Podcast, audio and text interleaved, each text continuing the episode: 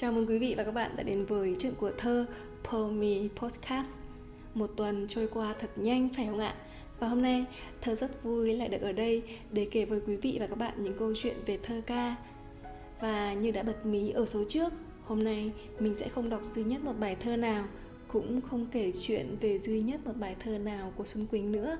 Chúng ta hãy cùng đi vào cuộc đời sáng tác của Xuân Quỳnh để hiểu thêm về thơ chị cũng như nền văn học Việt Nam nửa sau thế kỷ 20 nhé. Nữ thi sĩ Xuân Quỳnh, người được mệnh danh là nữ hoàng thơ tình Việt Nam hiện đại và có lẽ nhắc đến những nhà thơ nữ mọi thời đại không thể không nhắc đến chị. Với 30 năm cầm bút, chị đã để lại hàng trăm tác phẩm đầy giá trị. Đó không chỉ là những bản tình thơ bất hủ đã quá nổi tiếng và đi vào tiềm thức của nhiều người, xứng đáng với danh hiệu là nữ hoàng thơ tình đó còn là những tác phẩm thơ văn giàu tính triết lý từ thực tế cuộc đời từ thực tiễn xã hội bình dị mà cũng đầy biến động qua những tác phẩm thơ ca Xuân Quỳnh sáng tác, cuộc đời, tâm tư tình cảm của chị cứ thể hiện lên theo thời gian với sự trưởng thành ngày một hiện rõ. Đó là tình yêu đôi lứa, là tình yêu của người vợ, tình cảm của người mẹ, người con. Nếu những ngày đầu Thơ Xuân Quỳnh là sự trong trẻo đầy mộng mơ và hoài bão của một cô gái trong tình yêu với thuyền và biển, với chổi biếc. Thì sau này, tình yêu ấy đi sâu sắc hơn vào cuộc sống.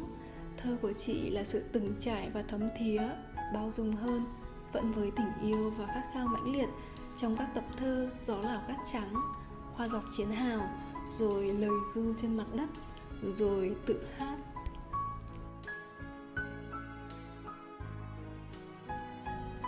Ở thơ Xuân Quỳnh có điều gì đó cứ gần gũi thân thuộc. Chị viết thơ là viết về cuộc đời của mình, Viết về tâm tư tình cảm của mình. Lẽ ra đó là cá nhân lắm đó, Nhưng không hề cá nhân hóa chút nào. Chị viết thơ cho mình, Cũng như viết thơ cho người vậy. Có khi là tất cả, Và đôi khi chỉ là cho một ai đó duy nhất mà thôi. Đọc thơ Xuân Quỳnh, Rất nhiều tác phẩm tôi như gặp chính mình ở trong đó. Và có lẽ nhiều quý vị cũng như vậy, phải không ạ? Đôi khi đứng trước tình yêu, ai mà chẳng từng suy nghĩ về. Sóng bắt đầu từ gió gió bắt đầu từ đâu, em cũng không biết nữa. Khi nào ta yêu nhau? Rồi khi là với một trái tim, một trái tim yêu, có khi nào bạn cũng sẽ vẫn mãi thương người ấy. Thương cho đến cuối cuộc đời mình vẫn biết, và còn thương mãi và thương nhiều hơn thế nữa, như trong tự hát. Tuổi thơ thiếu thốn tình cảm gia đình, bắt đầu sự nghiệp sớm rồi tình duyên cứ lật đật như trêu nuôi một con người có tình yêu mãnh liệt. Bởi thế, thơ chị là những gì thật nhất như chính con người chị giữa cuộc đời. Tuổi thơ xa ba mẹ và chủ yếu sống với bà đã làm nên bài thơ tiếng gà chua, bình dị mà đầy xúc động. Sự băn khoăn và khát khao một tình yêu mãnh liệt trước biển khơi bất tận đã cho ra đời sóng. Rồi những năm sống và chiến đấu tại vùng đất vĩnh linh đã để lại cho đời sau những gió lào cát trắng những cơn mưa không phải của mình, đầy tính triết lý và sâu sắc. Thơ chị tài tình ở chỗ, nói lên triết lý từ những sự vật hiện tượng rất tự nhiên, rất đời thường, không hề xa rời thực tế. Nói về người có ảnh hưởng sâu sắc nhất đến cuộc đời và cũng là sự nghiệp sáng tác của Xuân Quỳnh, có lẽ đó chính là Lưu Quang Vũ. Hai mảnh ghép cuộc đời, hai trái tim cùng chung một nhịp đập. Người chồng cũng là người bạn thơ, bạn nghề. Lúc đó thơ chị dường như là để dành riêng cho Lưu Quang Vũ Cho gia đình thân yêu của mình Nhưng vẫn không hề xa rời thực tế cuộc sống xã hội lúc bấy giờ. Những cái yêu, cái thương, cái nhớ Gắn liền với những cái khó khăn lúc bấy giờ. Và trên hết là trong hồn thơ hai người vẫn luôn tràn đầy niềm tin, sự lạc quan tin tưởng vào điều tốt đẹp như chính cuộc đời họ luôn cố gắng từng ngày yêu thương và vun đắp hạnh phúc của gia đình nhỏ nhoi từng chút, từng chút một. Văn học Việt Nam thế kỷ 20 phải nói là một cánh đồng hoa nở rộ với rất nhiều nhân tài, rất nhiều kiệt tác từ những luồng gió mới, mở được du nhập lúc bấy giờ và những tiến bộ khoa học kỹ thuật. Sáng tác nghệ thuật nói chung và văn thơ nói riêng đã thực sự phát triển.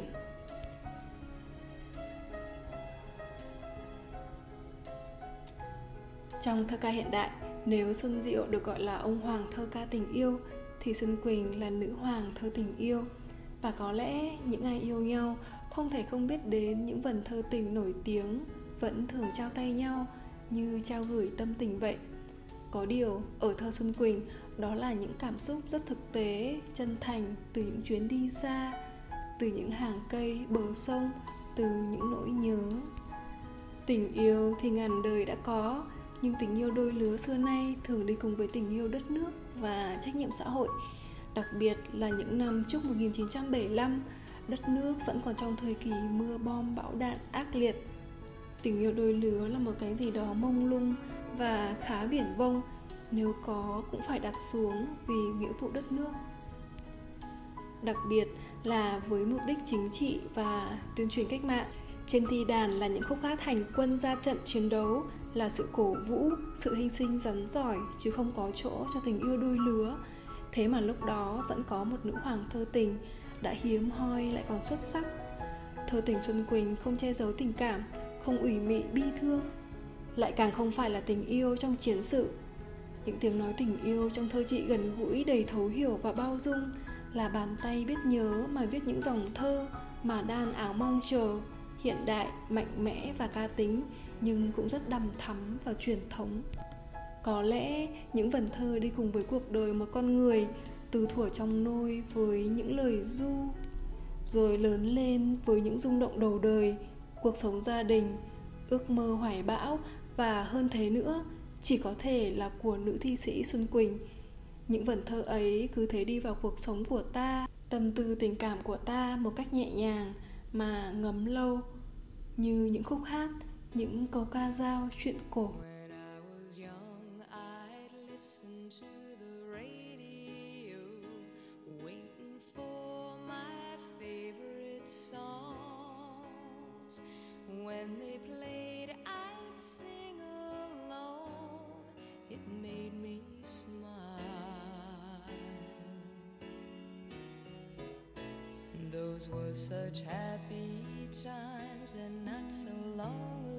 go.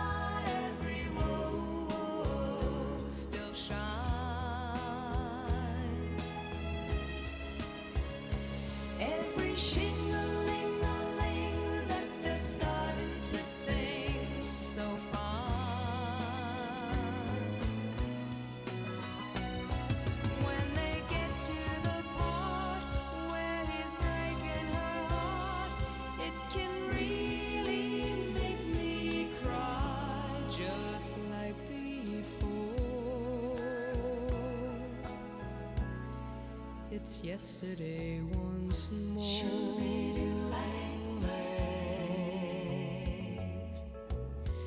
Looking